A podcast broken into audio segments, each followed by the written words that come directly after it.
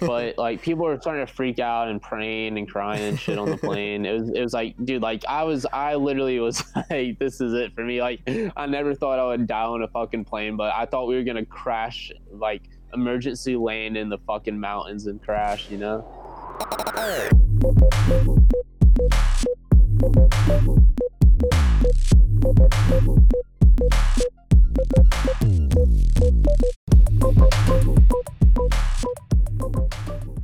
Welcome, everybody, to another installment here at Wide Awake Radio. My name is Chris. I'll be your host as always. And today I'm super stoked because for a long time coming, I have been a gigantic fan of a particularly well known publication and label by the name of Electric Hawk. And um, we were just super, super grateful that we get an opportunity to bring in one of EH's artists and just get the opportunity to talk and hang out with Friar. So, for those of you that don't know, Friar is an electronic music project by Matthew Friar. The project aims to capture both heavy hip hop orientated underground beats with melancholy driven melodies to showcase a contrast between distorted sound design and polished harmonies. This contrast works to illustrate the fallings in and out of life, giving the listener a constant battle of overbearing bass lines and ethereal melodies to make you move. In a couple of words, Friar's sound is best described as being in a state of polarity, similar to that of life. Just earlier this month, Matt released an EP collab with Mersive via Wakaan and announced his upcoming showcase in the Revive Retreat in Myrtle Beach, South Carolina. This festival features acts such as Buku, Mersive, Sodown, Slump, Break Science, Wreckno, and Super Future, and many more. Welcome aboard. Oh yeah, dude! Thanks for having me. I'm so stoked to be on this with you. As I'm reading your description, I'm particularly I want to go straight into it. I'm particularly curious of the polarities that you describe both in your project and the polarities that you might find, I guess, congruent with your own life. What polarities exactly does the Friar Project refer to when it comes to, I guess, the, the philosophical approach of the polarities of life? Oh, dude, that's a great question. Thanks for asking that. Uh, if you look at some of my track titles, like falling in and out or in motion, there's a like consistency when it comes to certain words I use and kind of how they what they mean and you know what they can mean to you or whoever else. And for instance, like falling in and out, that song was when I wrote the title of it. You know, I was kind of falling in and out of music at the time. I and I still do that, where I um kind of can't commit all my time to music like I want to, and I had to commit time to you know my college career and getting a job after that, and you know you kind of falling out of a lot of your passions in life, and it, it sucks, but it, it's just you know part of life, and that's kind of what I was aiming towards. How how long has this been a work in progress? Uh, I know that generally what appears to be kind of like magic to the audience as far as like oh this person came out of nowhere you know did they just start producing more times than not these people have already been producing these artists have already been producing for an extensive amount of time. How, how long has your production um, experience looked like? So I so I started making music in high school when I was like I was a wee freshman, like uh um 15 and um I like discovered this free audio software online called Audiotool one day in class since like we had laptops in our school. And um and like it was almost like SoundCloud how it how it worked. It was like an online DAW where you can make music on it but you could also post it to the same like community or forum or website, whatever it was. Like SoundCloud, except you can make music inside of SoundCloud. So other artists could see your song that you just made and posted and comment and like on it. So I did that like freshman year of high school and started on that. That was like eight or nine years ago when I first started making music. So it's been about yeah eight to nine years of making music. Then I think I started the Friar project three years ago. Okay, and I take it that you're probably still not using audio tools. No, dude, but it's so funny to go back on there and mess around and like listen to my old projects. Like, God, I remember this one time I like I, I was like just getting started and I like only had a drum machine and a kick and a snare on my drum machine. And I was like so hyped on this like four bar loop I made. And I like grabbed my dad. I was like, Dad, check this shit out. Isn't this fucking rad? and, and did dad fa- find in fact that it was rad? Uh, he just kind of like he he kind of gave me the classic dad like shrug and like laugh and like yeah like it sounds cool, Matt. Has ha, have your parents been supportive of your endeavor towards music? What's what's their feeling towards it? Um, my you know what it for the longest time I feel like they surely didn't understand, but like they I think they now they they really get it, but um they've always been supporting me. Like I, dude, I have really loving parents, and I'm really grateful for them. And you know, like they're very supportive of me no matter what. And I'm really, really, really happy to have the parents that I have.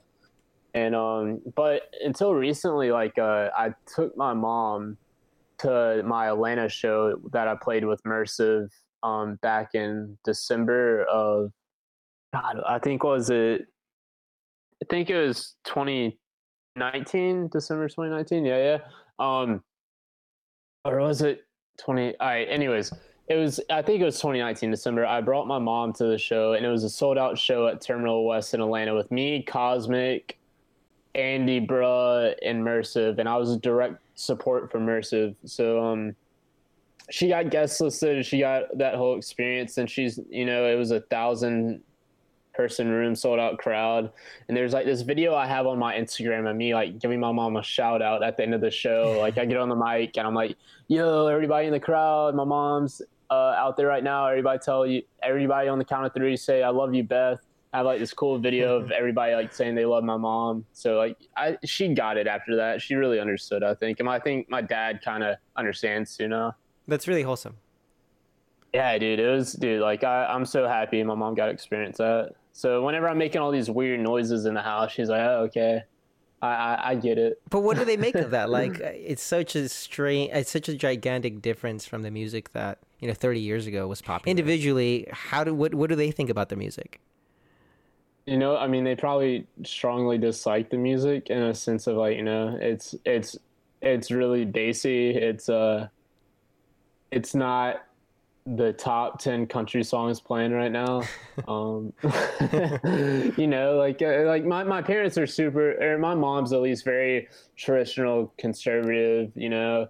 My dad's a little bit more of a rocker but like you know they don't know what to think of it. They don't know what to think of like trying music in general, in general like it's all it's all techno music to them. Right. Right? Yeah. If it were up to your parents like did they have a particular trajectory for you? Like you know go to school and maybe become a lawyer or a doctor? Or was it always like was it a little bit more open-ended as if like hey it, it's up to you to kind of decide that on your own? Um kind of both. I mean they like they pointed me in a certain direction they wanted me at but they also gave me the freedom to be like you know like if you want to go to school for this like you can but also like we want you to go to school okay um right? So, which dude, I was all on board for. Like, I honestly, I miss school so much. I want to go back and get a doctorate, like just because I love being a student. But yeah, like you know, like they were conservative in the sense. Uh, my mom's a CPA, so like, and my dad was a director of a communications company, so they're both in business, and they understood like what they they they at least thought they knew what was best for me when it came to my life and they knew school was part of that plan. They just my but my dad also hated his job and his job didn't make him happy at all. My mom was kind of more of like she liked her job she didn't hate it but she wanted me to be happy regardless. So like they were they were open-ended when it came to you know what i wanted to go to school for what i wanted to spend my time and money on and that's that's a kind gesture on their behalf i i've, I've spoken to many of an artist and where their parents are specifically more focused towards like the successful formulaic of like, hey, so long as you have an economic foundation and you know you're you're you're living comfortably, then it really doesn't matter the job that you pick. But right. it's fascinating how like over time we've been able to romanticize work in a way in where it should be something that we love rather than kind of like an arranged marriage type of deal and where it's like oh well you know you'll learn to love it because you have to so it's it's fascinating seeing how like the new generation of parents exactly. And dude uh, advice is such a weird thing because like people give advice based off of their own failures or their own experiences right? Like like there's no reason to give somebody advice on something you know nothing about. Like you give advice on something you experience but it's all subjective and, rel- and relative because like everybody experiences everything differently. So you know I, I understand like if if my kid came up to me and said like, "Yo, I want to make fucking noises on on this computer, Dad." and like I want to play it in a dark room with, with a huge sound system with a bunch of sweaty people, and like that's what I love doing. I would like I'd be like, dude, you're an idiot. Like, go back to your room and study. Like, I like I get it. You know, like I get this this like uh the safe space you want your kid to grow up because like dude like it's the parents job to make sure their kid grows up to be you know a well functioning adult. So i get it. But also you want to have fun and you want to enjoy life. So if you if my kid was really passionate about something you know like go for it. Did your parents like have any opinions or thoughts about like what did they make out of uh you know all the kids with listening to the EDM music? Um, I think it was like kind of a shock to where like they they've never they never seen something like that to where to where like all these kids can really enjoy just like this one person on stage, you know, playing out a, a whole set. Like it's not this full band. They like they didn't understand how first we played music and second how we made music. Right. So like there's like an education factor with that with just saying like, hey, like this is like, you know, how we do it. This is the whole production and this is like this is what people like about that production, you know, mm-hmm. like this is what's appealing. So like I had to educate them on that and like and like I said, my dad still doesn't truly get it. My mom gets it after seeing the Atlanta show and seeing how people react to music live in that setting. My mom told me like because I, I was checking in on her like every five. It's funny, dude. I was a parent at my own show to my parent. Like I was like checking in on my mom every five minutes to make sure nothing bad happened to her. Like and like made sure she was around my friends that were at the show. Right, You know, the good like, influences. yeah. Yeah. yeah, yeah, exactly. So I was like, Mom, like if you want to drink, like I have like guest list drinks or something, but like please don't like talk to anybody else. Like like like no offense to the like the concert goers, but like you're my mom and like Just say no, mom. if they offer you anything, just say no. Drugs, yeah, drugs are bad, mom. Say no.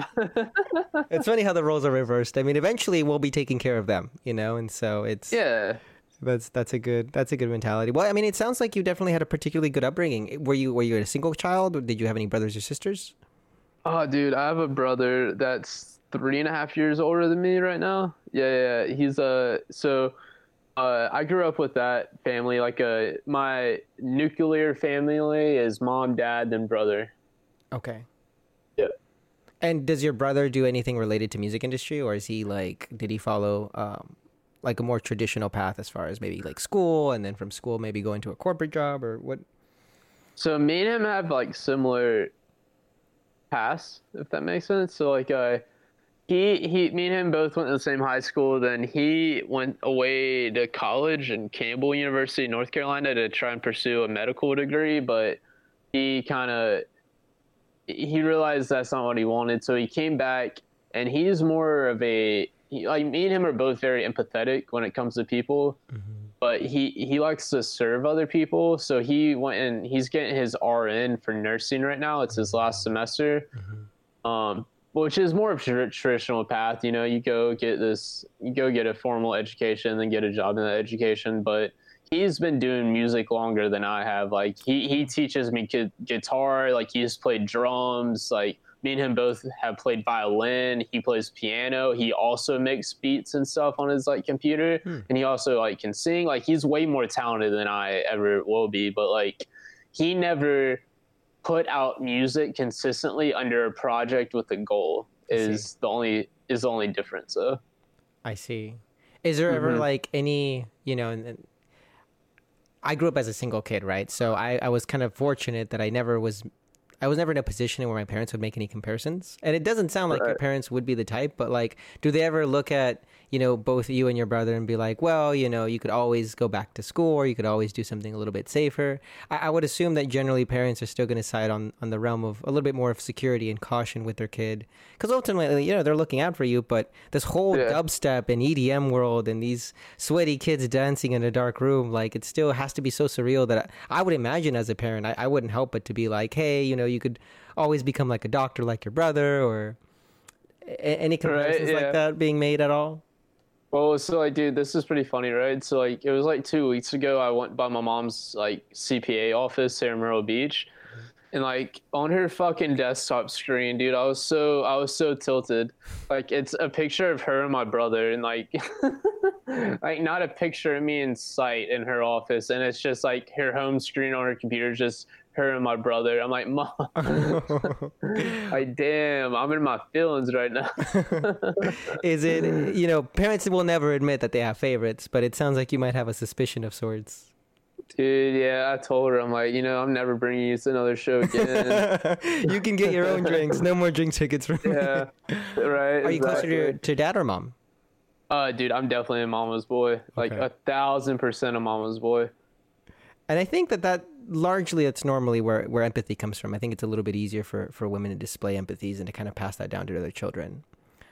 Yeah, dude, for sure. Like my dad, you know, like I respect the shit on my dad. I think he's one of the hardest working people I've ever met in my life. He like he coached my baseball teams when I was younger. He like introduced me to sports and like he introduced me to to work and like a bunch of good qualities I have. But like my mom also has a really good heart and um she showed me you know she she showed me the behaviors to be a good person and to be kind to others and like i, I really don't take that for granted. You know, we talked a little bit um, off off air about how the, your release with Wakaan, how it happened. You know, a little bit of the history of how all that kind of aligned together. Walk us through a little bit of how you ended up going from high school working on audio tools to all of a sudden you ending up on a pretty established label and working under particularly established publication as well. And where like, hey, you have you have a momager, you know, which we'll cover later.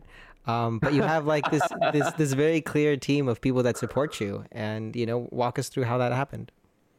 Dude oh my gosh i'm so lucky to be in the position i am in. Like it's it's crazy that dude like uh whenever i first started making music eight years ago it took me so long to just have my friends listen to my music and like i i can't believe like how far i came from that. And it, it took a long time but it's it was so much it was worth it.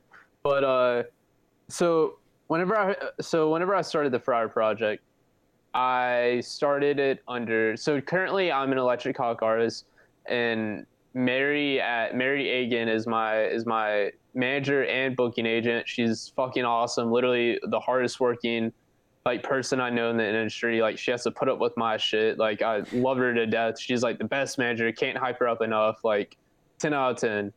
But I wasn't always with Electric Hawk whenever I was doing music, and I started with Wavecraft Collective when I first started um, the Friar Project three years ago, and that was a collective with um, a bunch of my hometown friends that we started that was also making bass music at the time.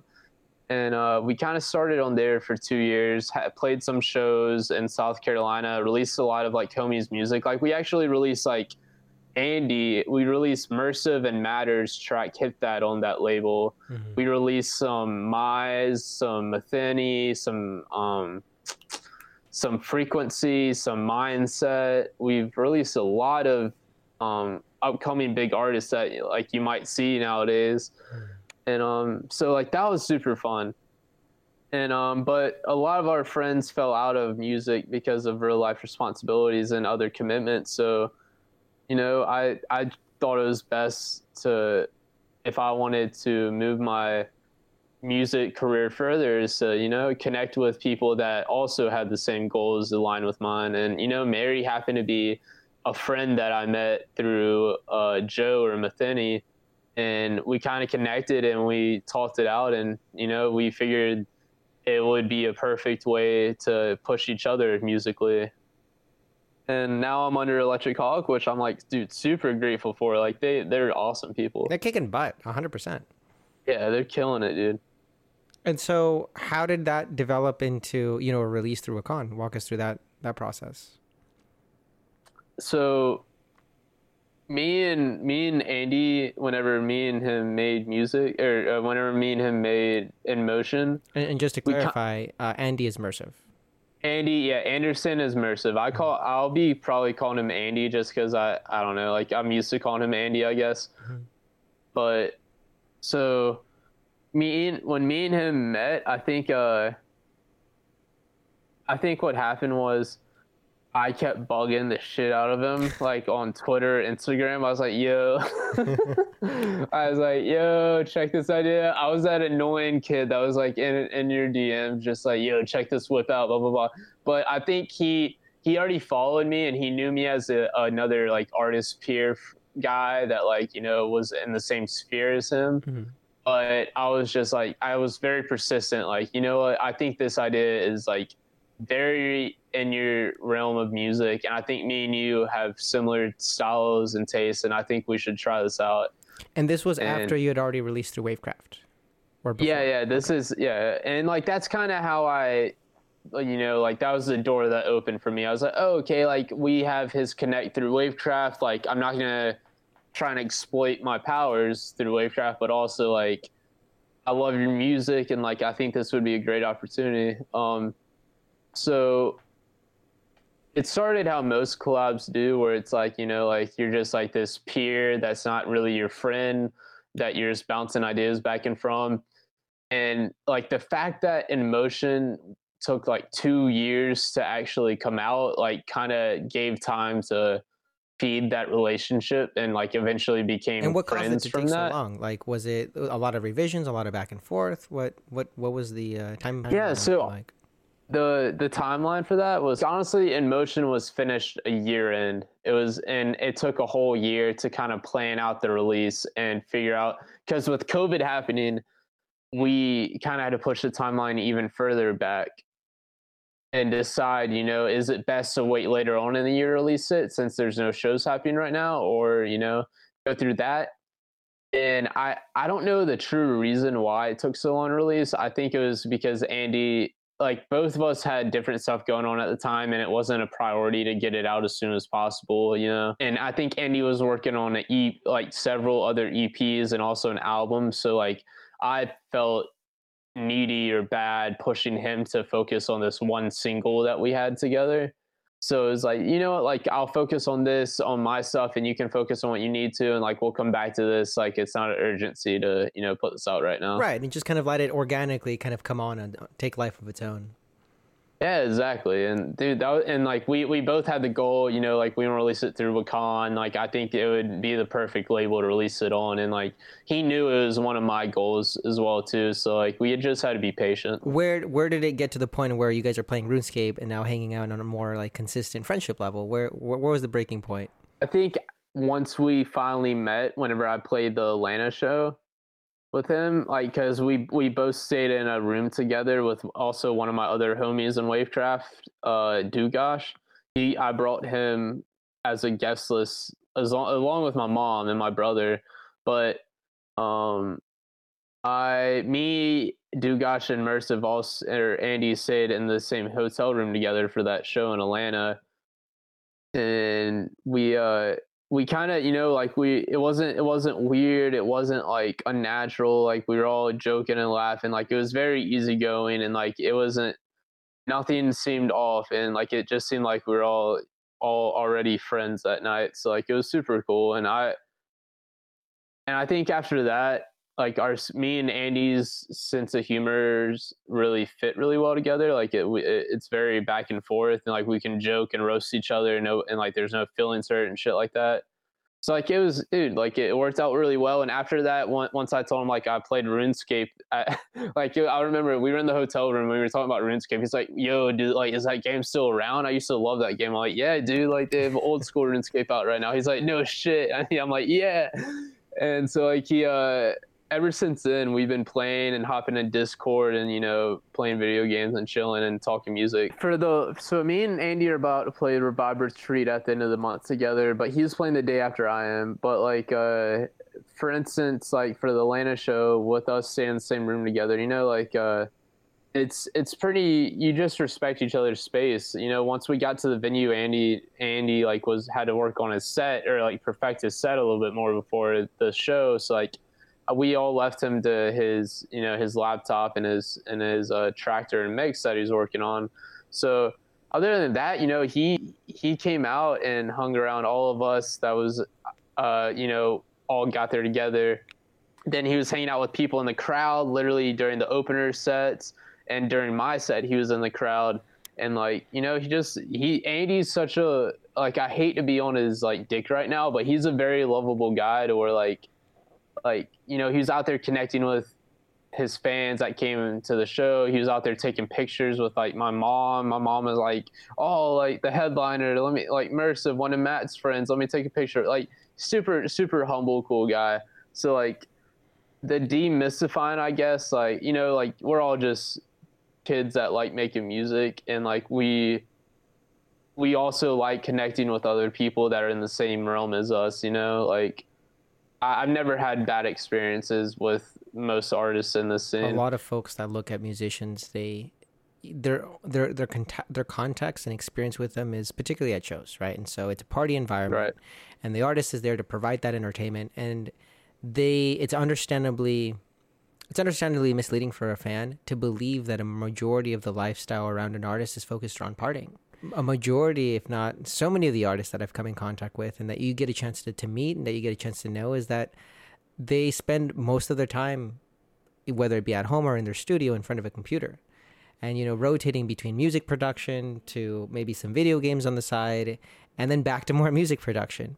And so to contextualize a little bit of what the experience is like, hey, you know, when you guys arrive at your hotel or you guys are arriving at your, your destination, um, it, it kind of humanizes the idea that, hey, at the end of the day, this is work right? And and although it is really really fun work and although it's really rewarding, at the end of the day, it's like what keeps this business running because it, it's a business at the end of the day, right? That's what your brand is. What keeps the lights running is ultimately the music that you're creating, and you need to be in front of that computer in order to crank out those tunes. That's dude, yeah, that's very true. Um, yeah, to to name, for instance, like you saying like oh like uh the the life beyond the stage, I guess like most artists are just normal people that just you know play video games and probably they probably often have another job besides you know working on music to support themselves while they work on music. And you know like this we're there at the show to have just as much fun as you are but it's still a job and we still have to be professional and like usually the ones that don't take it professionally you know like not saying you can't have fun but like you know treat it as just a way to feed into all their vices like usually those fade out and don't last that long but you know Right. for the artists I, I like to surround myself with usually have a very chilled laid back personality and then also take their job fun but also still treat it like it's a job you know A little bird told me that um, you're known for stealing lunch money. yeah oh, no dude Tell yeah us- the, Tell us a little bit about that. Oh, dude, the whole Friar meme on Twitter. All right, so like I have like a I have Twitter memes, I guess, about me of like me being a bully that like will steal your lunch money, and it, it all started from like this picture I posted, like during quarantine. I was going crazy and like I was using social media just to have fun and like connect with people. And I got on Twitter and I posted like a mirror pic with me like with a knife in one hand and like I just tweeted it out saying "fuck you" or something like that. I was like, I was like, I hate you and fuck you, like. But it was like very, it was like very jokingly and like I looked stupid and like it was, it was funny. It's like the meme in Electric Hawk is like, like, like Matt from Friar is gonna steal your lunch money. Uh, yeah, I think my tweet was like, "Hey, it's I'm Matt from Friar here, and fuck you," and it's like me with a knife or some stupid shit. Like very unintimidating picture of me with a knife. I I don't take myself that serious as a person, um, or at least I try not to, just because like you know like it, it wears on your mental health if you do. Um, so I was going crazy in quarantine. I thought it'd be funny, and it, it was it was funny. And Electric Hawk memes me out as you know being the lunch bully that will take your lunch money. So I just kind of and people like that meme. People really like you know the Matt from Friar meme. So I, I just kind of play into it a little bit. You know, and I'm also particularly curious with with some of the earlier allegations that happened during the month, um, as far as there being artists that behaved contextually definitely out of order, but that weren't necessarily incredibly representative of their brand. I'm curious where the divide is between who a person is when you know they're at home and chilling in their you know in their sweatpants and maybe making music to the person that comes out on stage and provides this experience and this entertainment type of perception um, I guess I'm I'm curious as far as what polarities might exist there. Is there sides of Matt from Friar Music that, or I should say, Friar from Friar Music that people get to see only on stage and that might not see, you know, that they might not see interpersonally? Or I guess what I really want to ask is what is the difference between the performer and the person behind the studio? Right, like the the regular everyday person that brushes their teeth and puts on their pants one leg at a time.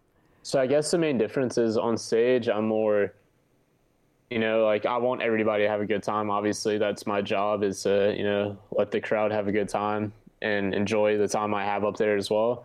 And also when i'm connecting with other artists at a show or like you know uh, people that came to see the show i'm very i try to be as positive as i can you know like you know make other people feel as comfortable as they they they need to be and like happy you know and i'm happy to be with them. I'm also happy to talk with as many people that want to talk with me at a show. I don't get the opportunity often to meet new people. So, you know, I always enjoy doing that. But, you know, when I'm at home, I spend like, I don't know, like I, it's not a sob story or whatever, because I, I, like spending a lot of my time alone, but I spend like majority of my time alone um, outside of events like that. I'm more, I mean, I'm extroverted in the sense of I like to meet new people but I, I really do appreciate my own free time when it comes to you know in my bed alone you know watching netflix or working on music or reading a book or you know stuff like that. I've heard that spending time alone and, and I, ultimately isolating yourself and minimizing the amount of influences that you have externally when it comes to interpersonal relationships has been incredibly beneficial towards creativity. So I work a nine to five job through the weekdays, and I spend a lot of my time during that job talking to customers and stuff like that.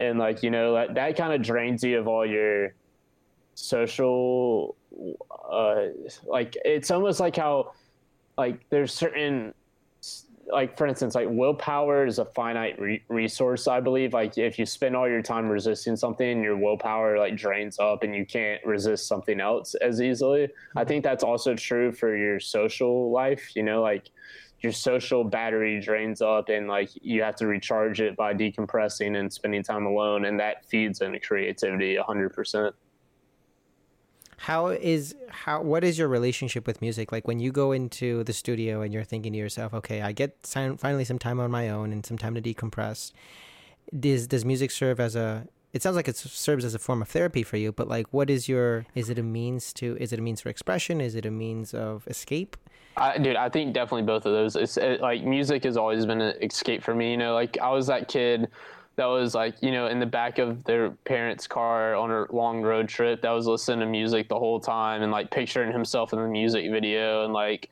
you know I was a rock star in this song or some shit like that. You know, like like or just imagine music videos for songs like like I don't know. Like music's always been an escape for me from whatever boring like situation I was in you know it excites me. It takes away the mundane the mundane out of my life. It's a part of me that's very exciting and young and like while like you know i i have to be somewhat adult in my other professions. You know music is the thing that still makes me a kid i really appreciate that about it. I don't know if you're familiar with alan watts but like uh, one of the things that um, one of the quotes that really stuck with me a whole bunch is of how approaching any creative pursuit ultimately keeps you very childlike and and it's this childlike approach towards the world that keeps us I mean, ultimately, it's not even just a, from a point of happiness, but it's like from a point of, of a certain level of enlightenment, right? And where we can see the world with a fresh pair of eyes rather than the monotony of being an adult. Dude, yes, a thousand percent. Alan Watts is a genius. I used um, one of his quotes in one of my mixes I just released from Electric Hawk, uh, the Harmony Festival they did. Like, I used Alan Watts's uh, quotes about, like, life after death and shit during one of my intros. You know, he's very introspective, and I really like his uh, really like his insight on life. You know, Alan Watts being like I guess a personal bit of a role model for me. Aside from your parents, it sounds like. Have you had any other role models, whether they be fictional or nonfiction? Any other role models in your life that have almost kind of paved the road for you, not only as a musician but but as a person? Um, I'm not sure if I've had any role models outside of my, you know, my parents or my brother or like people, just friends. Cause I think I find positive qualities and like a lot of my friendship friendships and like you know I see things that I don't have that other people have positive about them and really try to work on that. But you know, besides that, um, I read a lot of philosophy, I guess. So like you say how Alan Watts is one of your like, you know, role models. I like try to branch out from my traditional Christian upbringing by reading a lot of, you know, philosophy that talks against you know, you know, you don't have to be a Christian to have a sort of set of moral high ground and like you know like other other philosophers I look to almost as role models in the same sense as like you know I would look to Jesus as a role model for my Christian upbringing. You know, like mm-hmm. they they they had very good virtues and they taught very good things and they had an impact on people. Any particular philosophers that come to mind? Um, yeah. So currently, I'm reading Epic, Epictetus. He was a, a Stoic philosopher. Hmm, um, he was a peasant of Rome. Yeah, mm-hmm. Stoicism. Mm-hmm and uh, he he dude, super cool guy. Like uh, he was a peasant of Rome and he was a slave, but he taught literally the Emperor Rome, um, Marcus Aurelius. Wait, you know, so all... he taught Marcus Aurelius. Yes, yeah, yeah, exactly. The, he, the same Marcus he, Aurelius yeah. that then wrote Meditations, which yep, is kind of like exactly. pinnacle of Stoicism. That's exactly what. So, dude, I wa- okay. I read Meditations before I read uh, Discourses by Epictetus. Okay. And it was like a very good precursor to Epictetus because, like, basically, like, like Marcus even quotes Epictetus a lot in that book, but um, it's more of a general, you know, like Marcus write down his everyday thoughts, while Discourses by Epictetus is like, um, it's more of Epictetus teaching a school of students his own philosophy and you know thoughts about life. And I see. Like, yeah, yeah. yeah. So it's more like it sounds like the the the the way that it's presented seems to be more focused on education because in Marcus Aurelius it seems to be more like it's it's more reflective. It's more like kind of like he's right. having a conversation with himself. That was yeah, it's a diary. Yeah, yeah, right. for sure. It's a diary he kept that he uh he like he didn't even want it to be published. It's just they found it after he died and they didn't know what to call it, so they called it Meditations because you know it was that reflection to himself. I see. And and for those that are listening that um, might have either heard of Stoicism or might not be even familiar with it, it's an ancient school of philosophy. Uh, it was found in Athens, and it's a school that taught virtue being the highest good, um, which is based off of knowledge. The wise live in harmony with divine reason which is also identified as fate and providence that governs nature, and who are indifferent to the vicissitudes of fortune and to pleasure of pain. Um, the best way that I can understand, and I'd love to hear what you th- what your thoughts ultimately is, it's very similar to Buddhism, which I really appreciate. There's a lot of very similar commonalities in where they kind of make peace that suffering is inevitable, or I should say that pain is inevitable. Um, but it's ultimately how we show up and deal with said pain or adversity that dictates what man really is. Yeah, dude, you know a fuck ton about this shit that I had no clue you would know about. I love it. I, I know a little bit more about Buddhism than I do about Stoicism, but I, I can okay. appreciate a lot more about Stoicism um, because of, you know, there, there's commonalities. And I think, I, I believe that the truth is consistent, right? And so whether you're studying Christianity or Stoicism or Buddhism or Judaism or whatever, you know, I think ultimately there's so much commonality between all these philosophies and all these religions that it's more important as far as what the teachings have to offer rather than the specific anecdotes or the specific names or, or titles that are associated to them. Yeah, I agree a thousand percent. Like, yeah, totally agree. Um, that's that's a very well well said statement. Um, I think a lot of people can get behind that.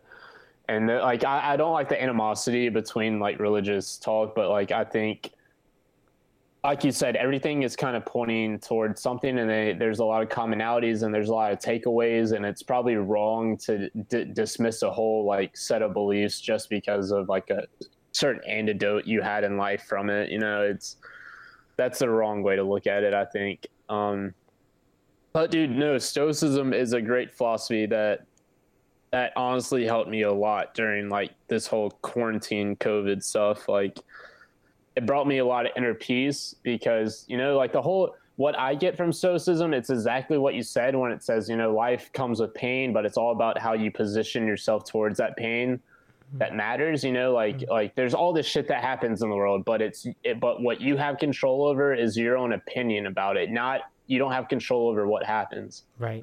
You know like you let you your stoicism claims to say you know what matters most to you is your own thoughts not out anything outside of that. And that really that really hit me when it came to covid and quarantine you know like i was i'm sure like everybody else was you know was in a dark spot whenever we couldn't go see our friends or go to shows. And like the world was like you know we were all worried about this new illness that came out that could possibly hurt our loved ones and our family members. And you know it, it hurt it hurt our sources of income and you know happiness and pleasure and all that good stuff. So i think stoicism was kind of my antidote to that mm. when i started reading meditations and like you know really practicing practicing stoic behaviors like taking cold showers you know depriving myself of pleasures.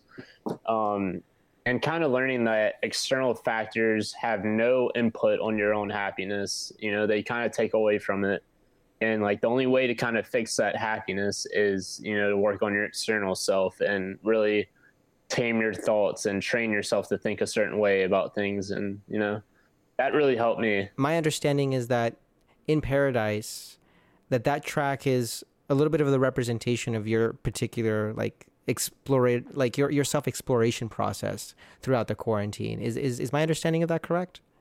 Yeah, no, that's super correct. It was supposed to be like at least on my end, and I I can't speak for Andy, but for my end, it was more of a contrast, you know, of what I was feeling and you know what I I, assume a lot of people are going through. You know, we weren't going through any kind of paradise. You know, Andy, Andy, Andy tweeted like he wanted to put a lot of healing energy into the EP, and I think for me, that translates into, you know, I want people to see some sort of like, you know, like we're not all living through a paradise, but, you know, music is that escape for us. And music is that sort of um, inner, inner peace that we can find. And I, I really resonated with that title track and what I was going through at the time, you know, my mental battle I was going through and trying to find try not to be the oh mopey sad boy you know like it's so easy to feel sorry about yourself like oh no shows i can't make money like blah blah blah. Mm-hmm. like it's easy to be selfish and all that stuff when you're going through it but you really it's really your responsibility as a person to take control over yourself and take control of your thoughts and you know end up on the better side of it. I love that. It's your responsibility to take control over your thoughts and yourself and exactly. Yep. I remember that when I was in a darker stage in my life, it would be really easy for me to be like, oh, well, of course these people are happy because look at all the good things that are happening to them. I'm curious right. of maybe what suggestions you would have to a younger form of yourself before you came across, I guess, this, this level of insight or this particular perspective of what you would say to yourself that might make it a little bit easier for you to try to make sense of the world and maybe be a little bit kinder to yourself as far as how you're approaching the world in a way that can be particularly harsh, especially during times like these. I guess I guess you know delete social media for a little bit. Read more, put down, you know, put down your cell phone. That's like that was one of the biggest things that, you know, really really brought happiness to me and peace during all this COVID and quarantine was like getting away from my cell phone and, you know, spending time reading with my family or, you know, with with outside running and working out. You know, I, I spent a lot of time taking control of habits that would benefit me in in in a mental stability way rather than you know just diverge into pleasure that was right in front of me whether you know it was food or or alcohol or drugs or you know like anything like porn or for example like you know like the, the pleasures that you could just escape into immediately. Like I, I try to really work on things that not just only delayed pleasure but you know were healthy habits that I, I, I try to stick to today. Build better habits. Like that's that's very very constructive to a good life is to replace bad habits with good habits. I 100% agree. And if if someone listening to this would be like, "Hey, you know what? I think um, Matt might have a point here, and I'm really curious on maybe jumping into this this this new world that uh, maybe I've heard or maybe I'm I'm just beginning to get familiar with."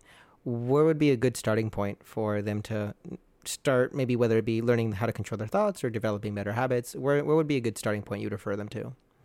Dude the best thing that i've done because like it, it's it's hard to it's hard to control your thoughts when you don't like kind of can or at least for me i'm like a very visual person mm-hmm. i started keeping a journal with me like i would i would I, I, need to write more in it but i would write in like a journal my thoughts like every day and like kind of be my own therapist in a way where it's like you know you write down your inner your inner thoughts whether they're good or bad and that kind of sets you up for you know thinking through stuff clearly and understanding if the thoughts you have make sense or if they're just crazy or if like you know you reflect a lot on that mm-hmm. and th- i think that's good for you and that's a good starting point but in a good place to listen to advice and information i would say is youtube was my friend you know like looking up just these simple pr- brief videos on these subjects that also give advice and point you in the right direction are very useful and free tools you can use. Like um, the one YouTuber I watched, I can't pronounce his name, but it starts with the E. But he has a lot of um, videos on Buddhism, Taoism, Stoicism. Um, but you know, there's a lot of free content out there. That's that's who I remember watching the most. So, I really like how you made a, a point about journaling um, so a little bit of context is that uh, some of my background falls around life coaching and the specific science of what journaling, what makes journaling so successful when it comes to self therapy. To to kind of expand a little bit more on that is that when you when you provide a language to your experience, whether you know that experience that you're having is whether it be frustration or anger or hope or despair, or whatever the emotion is, when you provide vocabulary to it, you're giving yourself the opportunity to create closure. And when you create closure, it's almost like you're giving a space for it to exist without having to continuously hold on so to it. the really that, powerful that's thing. That's such a great way to say it. That's awesome. That's right. a great way to say it. Right. Yeah. so it makes perfect sense that, you know, you would be at a stage in where you're saying, hey, you know, I can find happiness within myself or and, and you know, of course it's not to say that you'll always be in a permanent state of happiness. Like life happens, right? But if yeah, you're given, yeah, yeah. if you're given the resources or the tools in order to cultivate um, what it means to be specifically maybe like wholesome and, and, and what it means in order to be just generally healthy on both an emotional, mental, and physical state, then as these stimulus and as the world comes at you, it might knock you off your balance for a little bit, but you can then find that stability by practicing and establishing these habits and these thought patterns that are ultimately substantially better for you. You know, one of the things that we we had discussed um, before we got on the call was about how um, you know we're I'm I'm pretty terrible when it comes to social media, and you kind of explained that that you know you're not a gigantic fan of social media as well.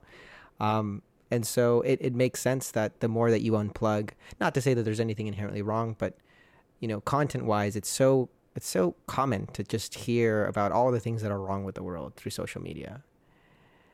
Yeah, I think I, I first of all, that was a very, very coherent way of saying what I was trying to say. So thank you. That hey, that I, that that makes a lot of sense to me. What you just said. I couldn't have done it without you. yeah, yeah, that was that was a great. I, I applaud you. But also, yeah, social media, like it. I think mainly I have narcissistic and all. I think everybody does, but I think I I think social media plays into my narcissistic and cynical tendencies. You know, like I don't know. It, you get all this information at once, and you also fall in the comparison trap with people. Then you also like you know you think you're the you, your ego gets inflated from it then also like there's so many traps that fall into it if you let yourself like not pay attention to these shortcomings of it. And i, I just think it's important to be aware that social media is a tool and it depends on how you use it.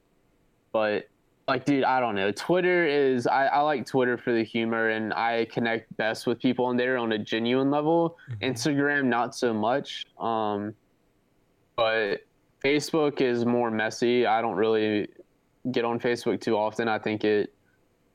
I I just don't. I just prefer Twitter if I'm going on social media. But yeah, I yeah the I don't. I'm not the biggest fan. I I tend to know the happiest parts of my life or the more more i guess the best way to say it is not happiness but like tranquil and like peaceful parts of my life is when i spend less time on my phone or on social media so as we talk about the different points or the different things that you do in your life to kind of maintain that level of peace and that level of tranquility i know that music production is a really important thing when you approach your DAW and when you're at the studio. Um, when you're making music, tell me a little bit more about that process. Is is is the music that you're making? Is it is it for you? Is it for mom? Is it? Do you have a particularly intended audience of when you're creating music in the first place? Um, Mary, I make music for my manager, Mary. She tells me exactly what I need.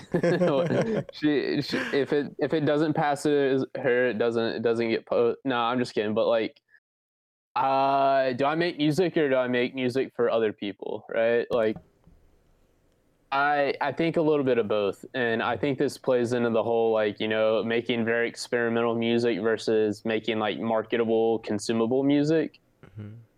And I think it all depends on you know like who what your goal as an artist is. And my goal is to you know connect with listeners and also make music I am genuinely excited to play and make and you know have other people listen to but also be danceable and be and perform really well in a live setting to where everybody can get down to it. And I that's kind of my goal as an artist, you know, have consumable but a little bit experimental music that I'm excited about. That that's my goal. And this will probably be easier, you know. It's easier to ask than it is to explain, but I'll try it anyway. How do you find the balance between creating music that is ex- still experimental and that you're still kind of pushing boundaries, but not to the point in where it sounds completely alien and unforeign or, or too, too foreign for people to understand. And then separately, still create music that's relatable and that's still eh, the word it used was that, that it's consumable. How do you find a happy medium between the two? It's so hard, dude. I, I, it's something like it's a reason why I'm so slow when it comes to putting out series because I, I've just found a style for myself that I'm really happy about but it's it's hard it's a hard balance to hit and it, there's very few artists that can perfect it or like at least in my opinion like do a really good job at it. Like g jones for example is like a perfect example of a very experimental artist that makes music that is very consumable and not not in the sense like he's sold out but also but in the sense like it's it's easy to it's hard to not move to and it's it's hard to not like and and hard to not enjoy in a live setting with your friends and shit and get and get excited about. That that's what i mean by that. But i don't know dude. I think it i think for me when, I, when i'm writing music it comes a lot down to the drum patterns i'm using because that's what really creates the groove in our music is like you know the hip-hop grooves and kind of all the breaks that happen. That's what really keeps people moving. Mm. and and I, I I guess I put a lot more effort into you know making sure those patterns all fit a consistent basis with me when it comes to you know if I if I if it's hard to keep my head still when listening to the song, then it's probably going to be a good song to play out live, you know. And I, I think there's a, I think there's a line to be crossed when it comes to experimental music. Like there's a lot of music that's that can be not the best music to listen to live because it doesn't have these sort of grooves or patterns in it that create that you know that that head bobbing feel or that that movement you get from it. It's it's more or less standing there like you know what the fuck is this? Like it sounds really fucking cool but i don't know what to do. Hmm. and and like there's nothing wrong with that. I think i think that has its own place and it's still respectable. It's just as an artist, my goal is something different, and and I still think it's like I I know artists that put out some songs like that, and it's it's more to you know treat themselves as something different, which is totally respectable. You know, like you can't put out the same kind of music all the time and still enjoy it. It's nice to switch it up know the people that like your music is is is one part of it and knowing what they like but also not letting that feed into you know what you want to make. But i think it's important to know that you know like you shouldn't be making music for other people but also if you're a live artist you want your music to be enjoyable to other people right? Because right. that's the whole point of performing live is you know to showcase your sound in an enjoyable way for the audience to listen Mm-hmm. So it's it's it's more of a art art form to make experimental music and it's still art to make consumable music it's just more of an of a uh, it's like there's no better or best, right? Right. There's no. It's not black and white of what what's better or best. It's more of if you like making the craziest fucking sounds in your room, that's awesome.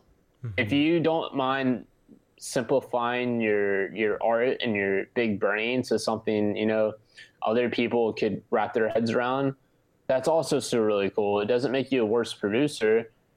It's you know, it just makes you a producer. So yeah, I, think that that's well worded. I mean, it's they're, they're just different yeah. arts, different strokes for different folks. Um, exactly. When you give, let's say, when you give feedback that uh, was told to me, the word that I understand is mo- your momager.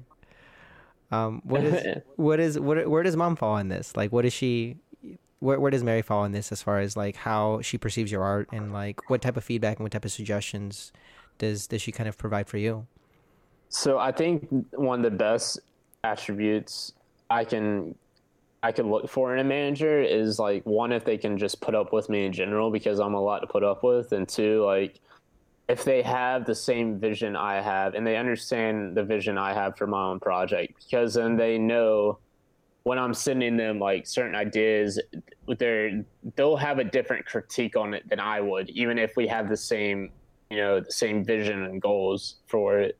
Mm-hmm. So she's she's awesome at me sending her ideas and her being honest about whether it fits this vision or not and whether it's waste or if it's there's better time spent elsewhere. Like if i send her a song i'm like hey like i'm trying something new. Do you think this would work well? Or like if does this fit the vision we want for this project blah blah blah. She's very great at being honest and also pointing me at a label or a direction to release that art depending on what kind of what style it is or what I made. So like she's awesome at that. She has a very good understanding of the scene as a whole and my project as a whole and that's like that's very beneficial for me.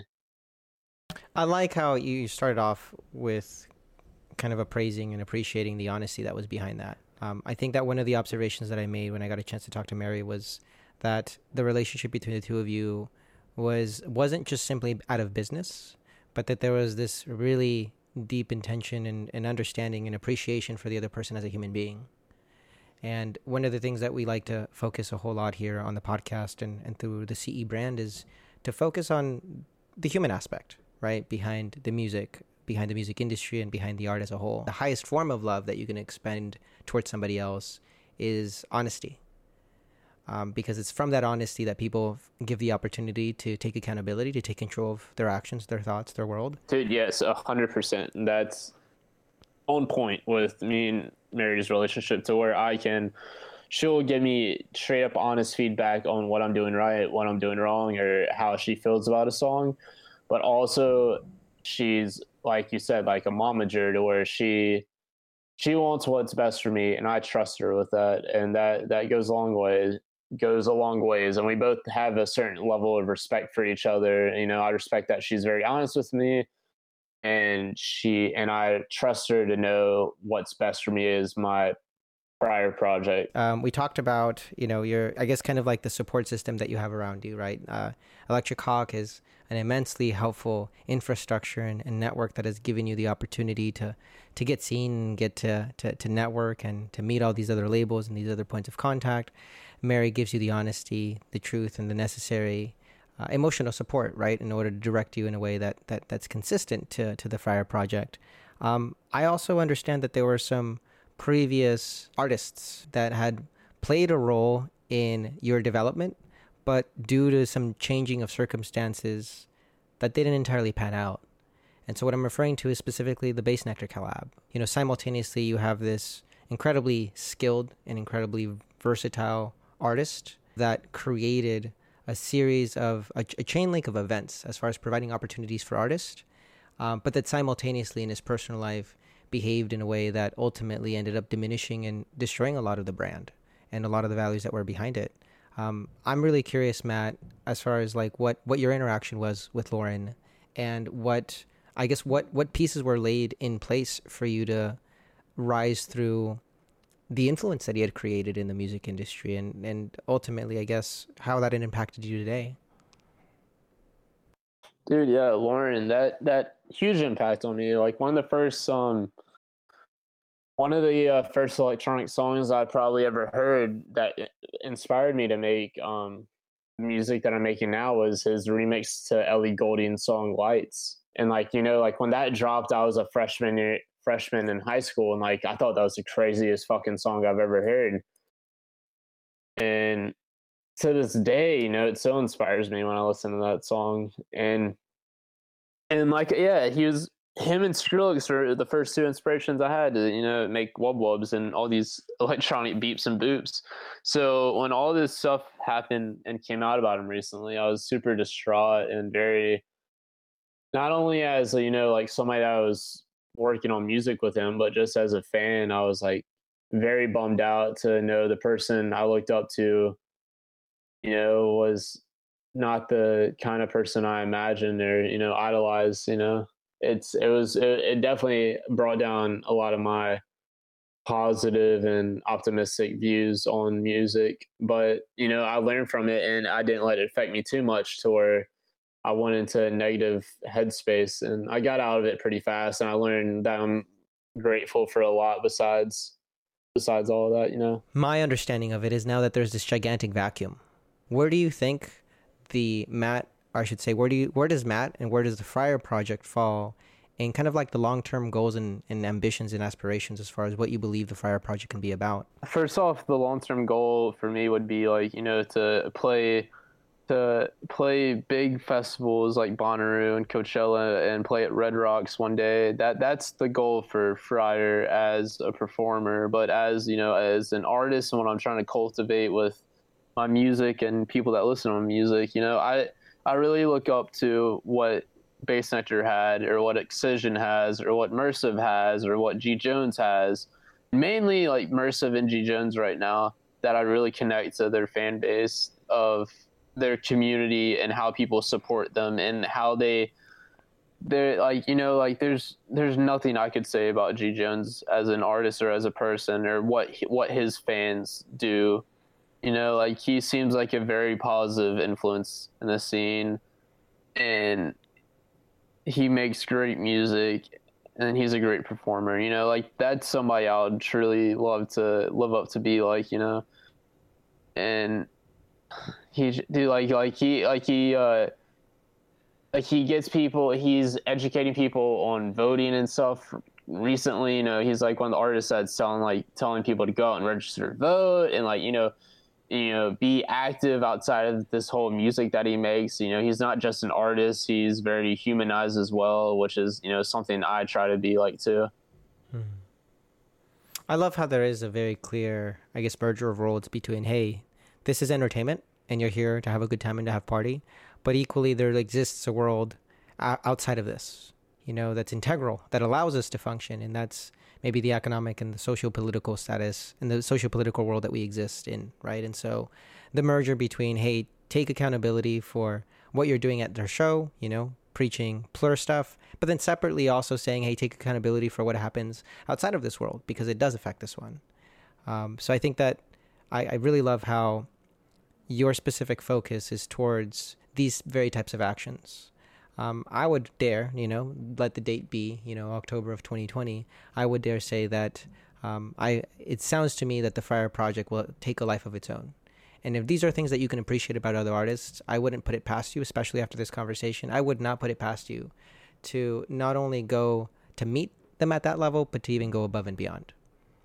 So I'm really Damn, excited. That was really nice. Yeah, that was really nice. Thank you, dude. I'm really excited to see what the Friar Project is gonna, whether it's gonna end up being in maybe a couple months or a couple years from now, because you know the goal that we use within the platform of CE and what what ultimately I, I think is the, the, largest goal, you know, for for a lot of us in the industry. I think Mary would be included in this is um, to arm people with the necessary examples of what role models look like and to showcase, hey, this is this is what you do and this is what leadership looks like.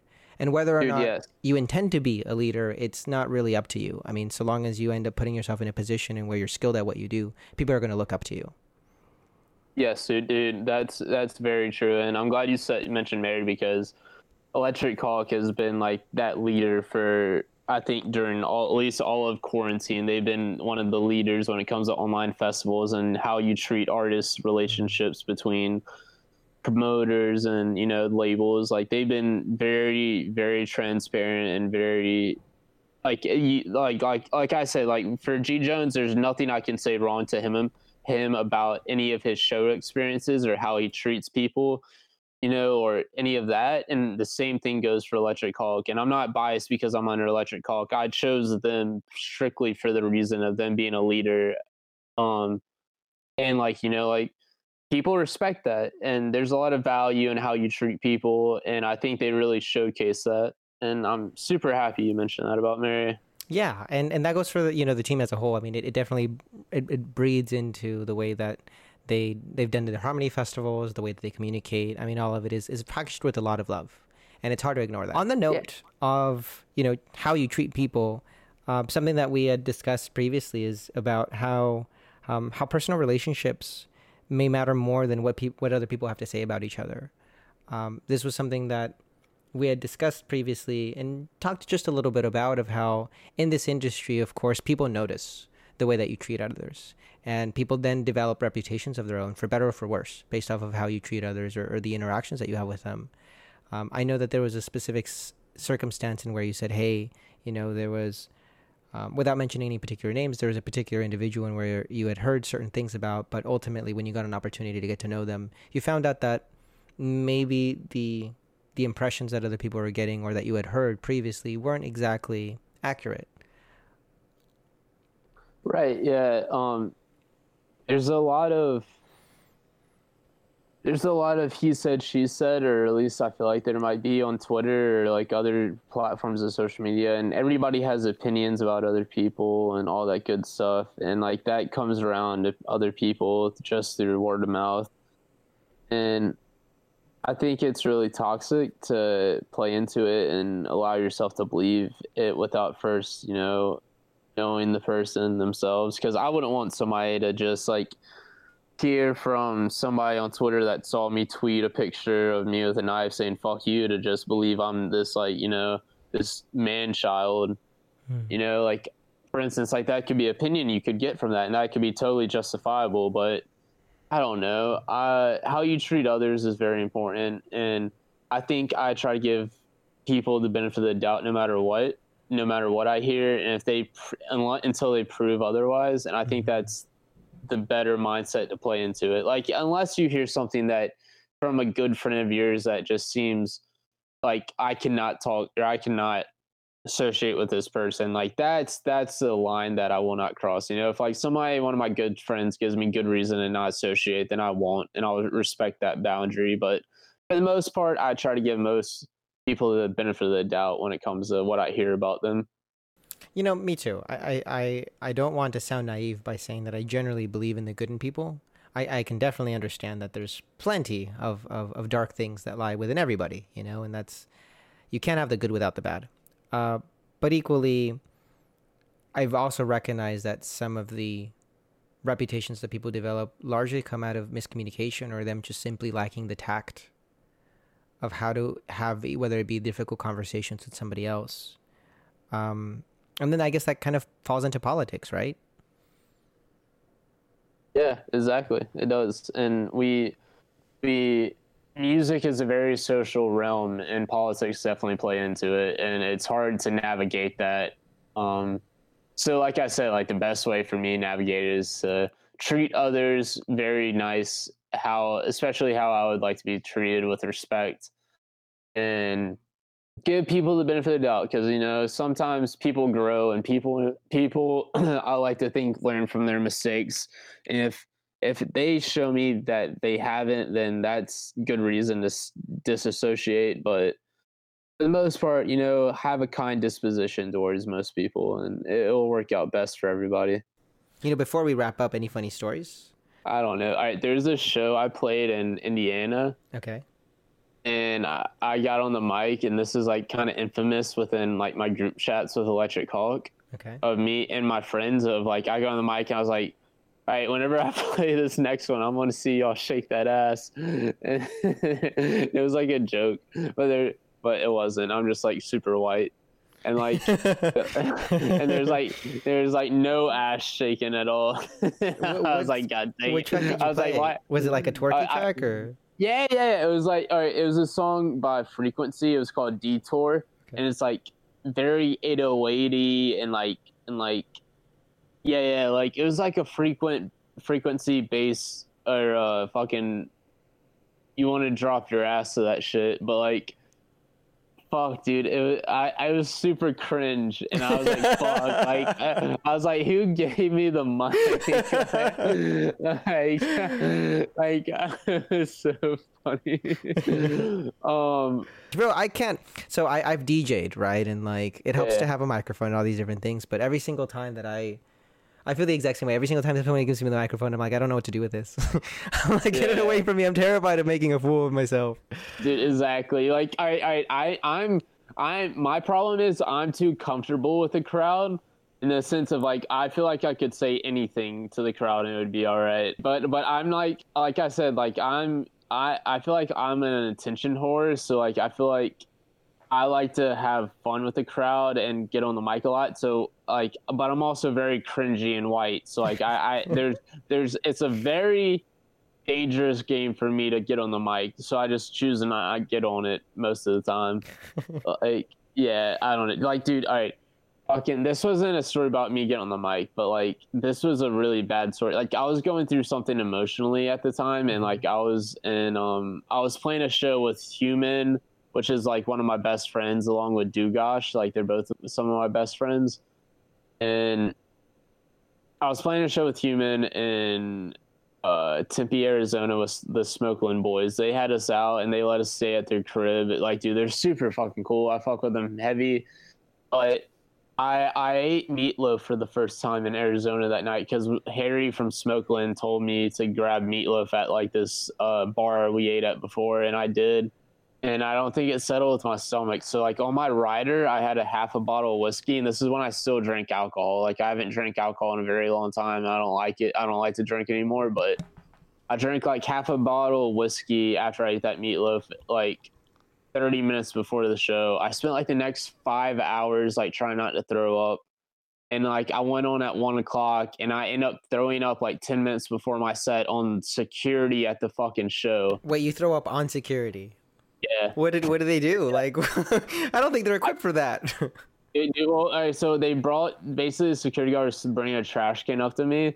And like I, the puke came out in just the right amount of time for it to get just kind of on his beard and his face. Oh no. Yeah, dude. I, and I looked at him. I was like, dude, you can hit me. I'm so sorry. Like, punch me in the face, dude. Like, I'm so fucking sorry. And like, I sobered up just in. My, I sobered up in the right amount of time for me to play a good set. And I like, oh my god, dude. I was going through something. Like, there's no. I that was like the only show I've ever played where I was like drunk and like, just fucking a clown. Like, it was bad. It was really bad. I mean, it definitely makes a good anecdote. Yeah, dude, like the smoke and like the funniest thing, the the craziest thing that has ever fucking happened to me, dude. My plane, me and humans plane on the way back from Arizona because we flew back to Asheville, North Carolina. It almost fucking crashed and we almost died. really? It was Like, insane. Yeah, yeah. How did it almost crash? So- so we were on a small private plane or not private but it was like a 50 seater and like Okay. so there there's three connecting flights from um arizona to asheville it was like from arizona to houston texas or dallas texas from texas to charlotte north carolina from charlotte north carolina to asheville north carolina which is where human lives at Mhm. and the flight from Charlotte to Asheville, North Carolina, is like 20 minutes. So like the plane's only plane's super small. It only held like 50 people, and the flight's only 20 minutes, right? So like 30 minutes into the flight, everybody's wondering like why the fuck we haven't landed yet, and like the the pilot gets on. And first of all, before like we even go take off, the pilot announces to everybody once they get seated that like it's a new model plane with new technology, and they're excited to have us on. Like that already scared the shit out of me, okay. and, and and like because nobody wants to hear that, right? Like you want to hear like you've been on like a a, a, true fucking plane that's been around the globe a million times, Right. you know, like it works. Okay. Um, so like a 30 minutes in, bro, our fucking pilot gets on the intercom and is like, Yeah, we lost steering. I'm just, I'm shitting in my pants at this point. I'm like, what? you lost steering? so like, and and what sketched me out the most was this, right? Um, I was sitting in the very back of the plane, and the stewardess that was like, because there was a stewardess at the front of the plane by the cockpit, and the stewardess at the back of the plane next to us near the restroom and she was chilling the whole time. She was like big chilling. She was on her phone, like very relaxed. And after that intercom, after the pilot got off the intercom, the stewardess beside us in the back got on the like the interplane phone and talked to the stewardess at the front. Hmm. And like, because the stewardess at the front basically went in the cockpit to ask the pilot like, "What the fuck's happening?" and came out. So the other, so our stewardess like basically dialed her and was like, "Yo, what the fuck's happening?" And like after the phone call ended she basically like like crossed her arms and held herself. I was like i was like that gave me chills bro. I was like all right if she's fucking anxious like there's good reason for me to be anxious.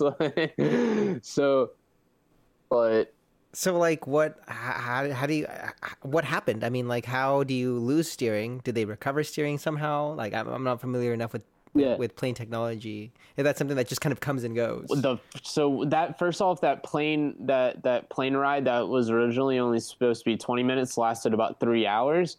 Okay. And apparently, what what what happened was, the first thing she said was like, "Hey, there's a light flashing up here." And we think it's the steering that went wrong. We need to figure it out. We're talking to like we're talking to something. We're talking to somebody on the ground right now to figure this out for y'all which is like very anxiety driven. I don't know why you would word it that way to like your passengers, but like people were starting to freak out and praying and crying and shit on the plane. It was it was like, dude, like I was I literally was like, this is it for me. Like I never thought I would die on a fucking plane, but I thought we were gonna crash like emergency land in the fucking mountains and crash, you know? So basically, like another hour goes by of just fucking circling around Asheville, North Carolina, because we had to put it on cruise control to where we just circled around. So like my thought was we were just gonna run out of gas That's and you know right. die. But basically, she gets on again and clarifies like the landing gear isn't working properly and the steering with that isn't working properly. So basically, what she was alluding to is if we tried to land, she didn't know if she could steer us proper properly once we got on the ground, which you know is a problem. Yeah. And um, so I think they got it figured out because hmm. like the landing gear, I guess, was freezing up, and the landing was so rough when we finally landed. Though, like the guy beside me, his arm like hit the fucking window so hard he started bleeding everywhere. Oh wow! Like I mean, he was older though, so like I guess that plays into it. But like it was super rough, and we had to get towed to our gate by trucks. Like it, it was a very long process, and like I'm I still think like sometime or someday I'm gonna wake up on that plane again, and I just like I just like knocked out into like unconsciousness from anxiety. Were you already touring at this time? Yeah, yeah, I was touring mainly with Human, um, because we just released the EP on Saturate together.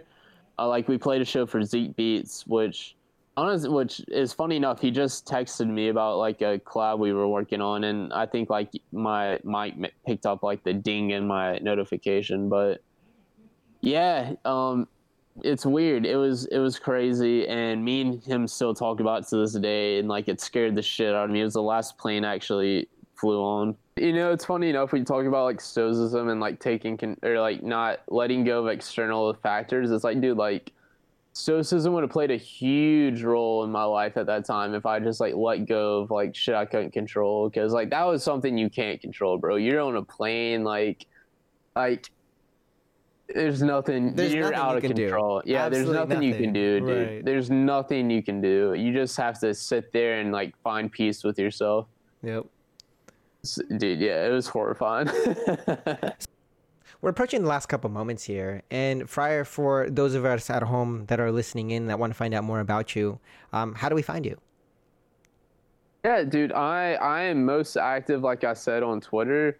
But you can find me on all platforms SoundCloud, Facebook, Twitter, Instagram, YouTube through Fryar Music is my handle for everything. And that's F R Y A R Music on everything, you know? Um, so, like I said, I'm most active on Twitter. If you want to talk to me through DMs or if you just want to tweet at me, like I'm more responsive on there than I am on Instagram or SoundCloud or Facebook.